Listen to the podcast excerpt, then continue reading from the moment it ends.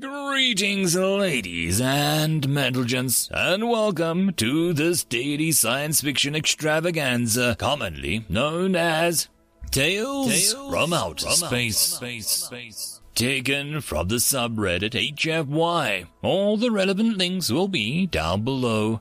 And, as always, I hope that you enjoy. And if you do, please consider supporting the channel. On to the science fiction. Story number one. Far Side of Forever, written by Alt Cipher. Tell us what happened, Lieutenant. The man in the grey suit with the tired eyes said. Lieutenant Rosa McCallum stared at the cold metal table in front of her. The dim lights above gave the room a feeling somewhere between cozy and stifling. She felt her breath catching her throat as she began to speak. She grabbed the glass of water with trembling hands and took another sip. When she set the glass back down, she used two hands as she didn't trust herself to accomplish it with one. I finished my second doctorate, you know, Lieutenant McCullum said, in physics. She spoke without lifting her eyes from the table. It was easier that way. The mission, Lieutenant, said the younger man in a blue suit. The old man, the one with the grey suit, held out his hand to silence the younger man. In your own time, the man in the grey suit said. Had they told Rosa their names, she wondered. They must have. The types always had their protocols, and introducing themselves was almost always at the top of the list. But she couldn't remember. Just a few months before the mission, Lieutenant McCullum said, Captain Williams was at my graduation. I tried to tell him it wasn't necessary, but he said if it was a big day for one of his crew, then it was a big day for him. I liked him. He was a good man. Rosa sat quietly after that, tapped in the memory that she could not escape, but only momentarily. She took a deep breath and started again. There's, uh, this assumption, she said, that we've made, uh, that we've carried with us for, um, centuries. I guess it is the assumption that the laws of physics don't change with your location. I mean, sure, deep in a gravity well versus outside of a gravity well will have different relative concerns, but that rule is throughout the universe. Chemistry starts getting weird when you're in insanely high temperatures or pressures. See, the equation's always the same. It's just the values of the parameters and variables that change. So, if you're at one atmosphere of pressure, there are terms you can ignore. But if you're at a hundred million atmospheres of pressure, then you really need to calculate all the terms. You're talking gibberish, the young man in the blue suit said. Let her tell her story in her own way. The man in the grey suit said. The man in the blue suit shot him a nasty look, about held his tongue. When I was selected for this mission, Lieutenant McCallum said, giving no appearance of having heard either of the men, I was ecstatic. The biggest event in physics, the biggest event in history, maybe. And I was going to be a part of it. My name would be remembered throughout history. Maybe not as famous as Columbus or Armstrong, but certainly as memorable as Aldrin or Feynman. Can you imagine that? Rosa looked up at the man for the first time, only now giving any indication that she knew that she had an audience. I was actually so vain and shallow as to look forward to fame. Can't believe that a person was me. It's like reading a story of a naive bumpkin coming to the city for the first time, only to find out that it's not just a story. It's your life. I was a fool. We weren't ready. Can you tell us what happened at the launch? The man in the grey suit kept his voice soft and low, reminding Rosa just a bit of her grandfather. We lined up for our pictures. The captain peed on the tire, and we made our way to the lift. Lieutenant McCullum said, all very traditional. Reporters shouted questions from across the gap. Camera flashes followed us until with the lift doors closed.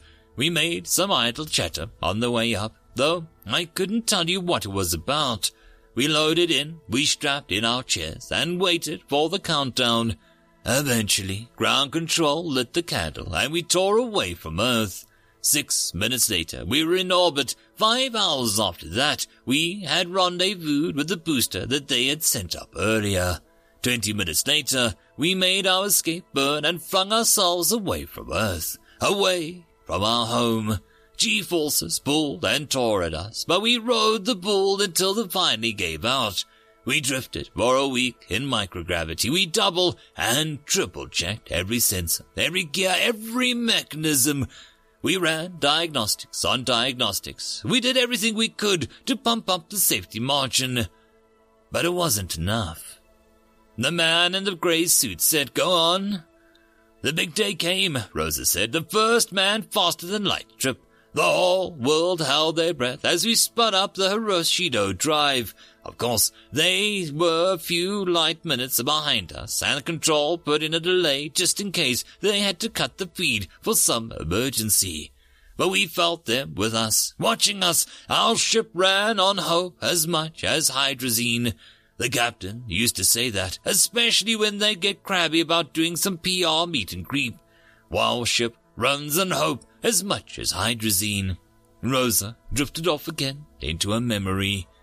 The man in the blue suit looked to the older man, but neither said anything. We spun up the Hoshida Drive, and all the lights turned green.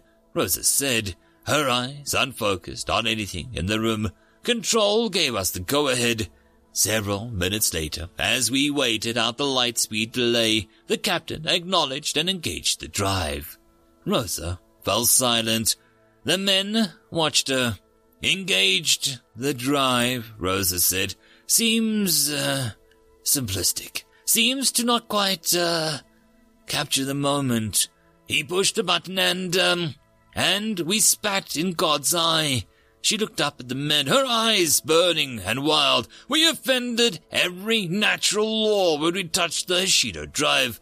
I saw it. I saw the judgment of humanity. We have sinned. We are sin. And this, this is our hubris. This is our modern Tower of Babel. We tried to climb up to meet God, and he cursed us for our arrogance. Rosa jerked her head to the side and stared at the wall, squeezing her eyes tight so that the tears wouldn't get out. We exited transit space. We pop back into real universe. There's a philosophical argument about what happened in transit space.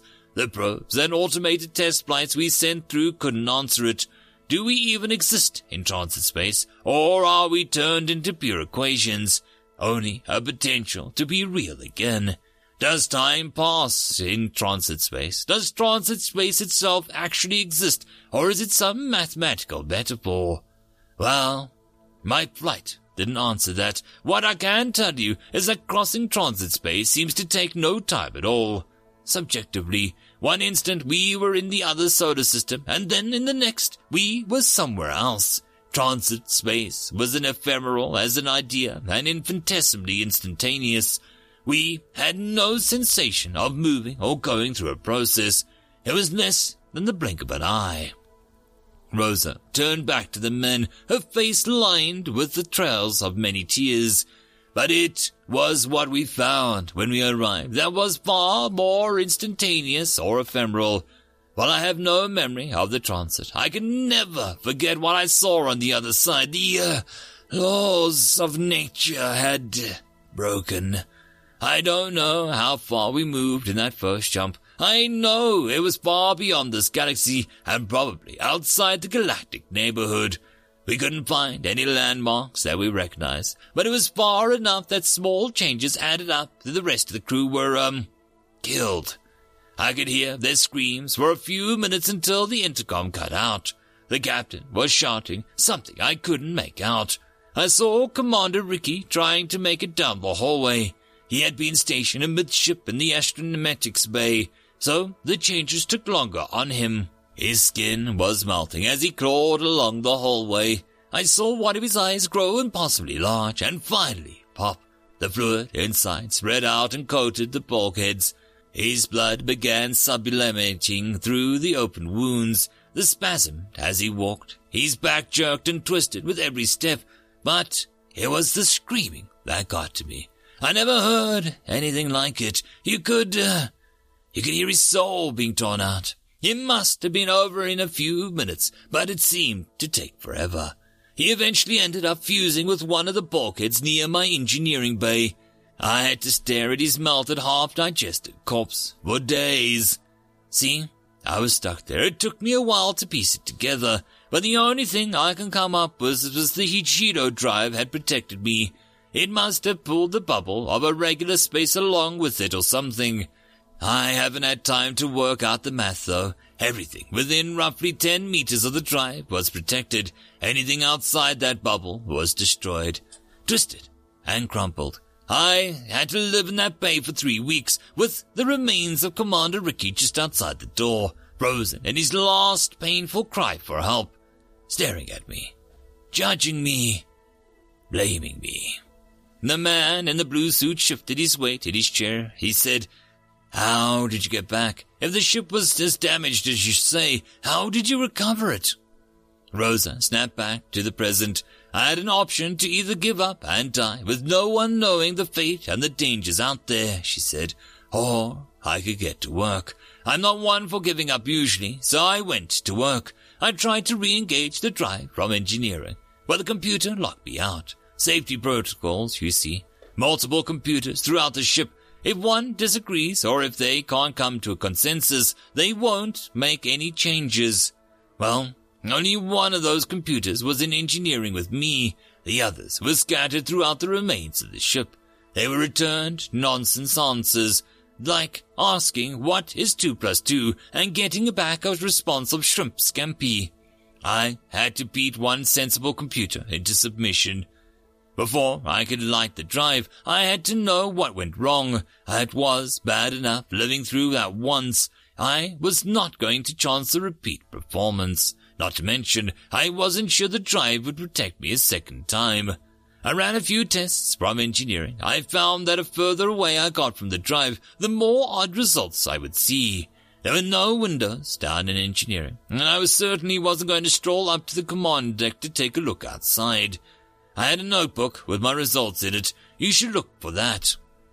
Once I found out that the roughly 10 meter bubble around the drive, I made my decision to chance it. I made the one protected computer behave by then and reversed our course back to Earth. I said a prayer and spun up the drive. I was tired and half mad from exhaustion by then. I wasn't sure I'd done everything correctly, and I asked God to watch over me. I promised that if he brought me home safely, I would spread the word that the Hishido Drive must never be used again, that I would tell everyone we must humble ourselves before him. Well, here I am. He held up his end of the bargain, so I am gonna hold up mine. The man in the grey suit nodded and said, Thank you, Lieutenant. I know this is difficult, but your statement is very important.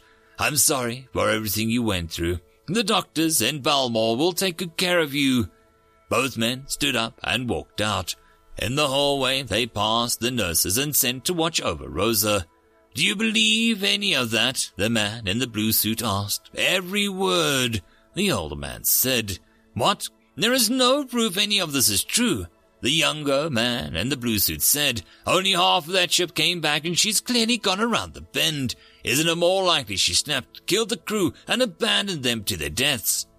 I suppose that is possible. But why? Suppose you're right. She went crazy and killed the other four people. Brilliant minds who were trained by the military. Men and women who knew the risks could handle themselves in almost any situation. She showed no signs on her pre-flight evaluations of any mental instabilities and was admired for her tenacity. She's not the type to suddenly have such a severe snap. There would have been her warning signs, especially given how closely she was monitored for a year before the launch.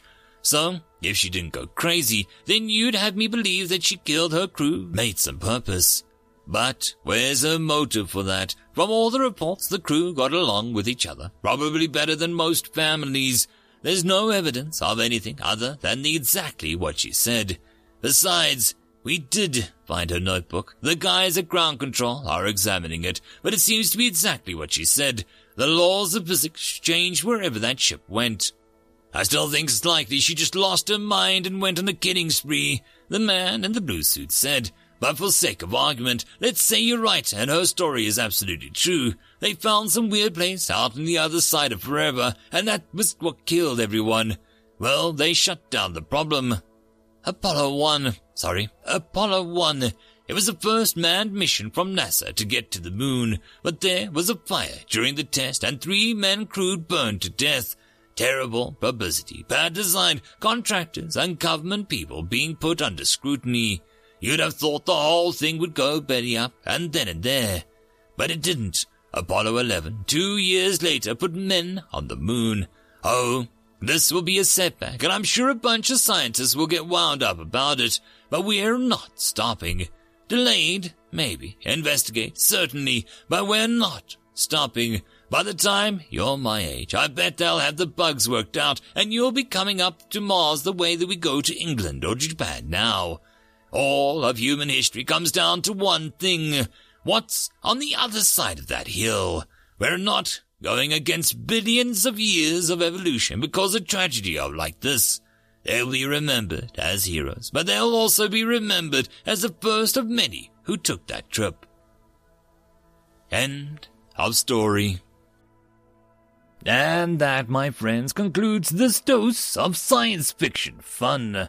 I hope that you enjoyed. And if you did, please don't forget to support the author from the link down below. But if you want to support this channel, there are links as well down below for you to help with. But the easiest way would be to share this video. And if you are so inclined, subscribe as well. I will see you all in the next episode, and I hope that you all have a fantastic time until then. Cheers.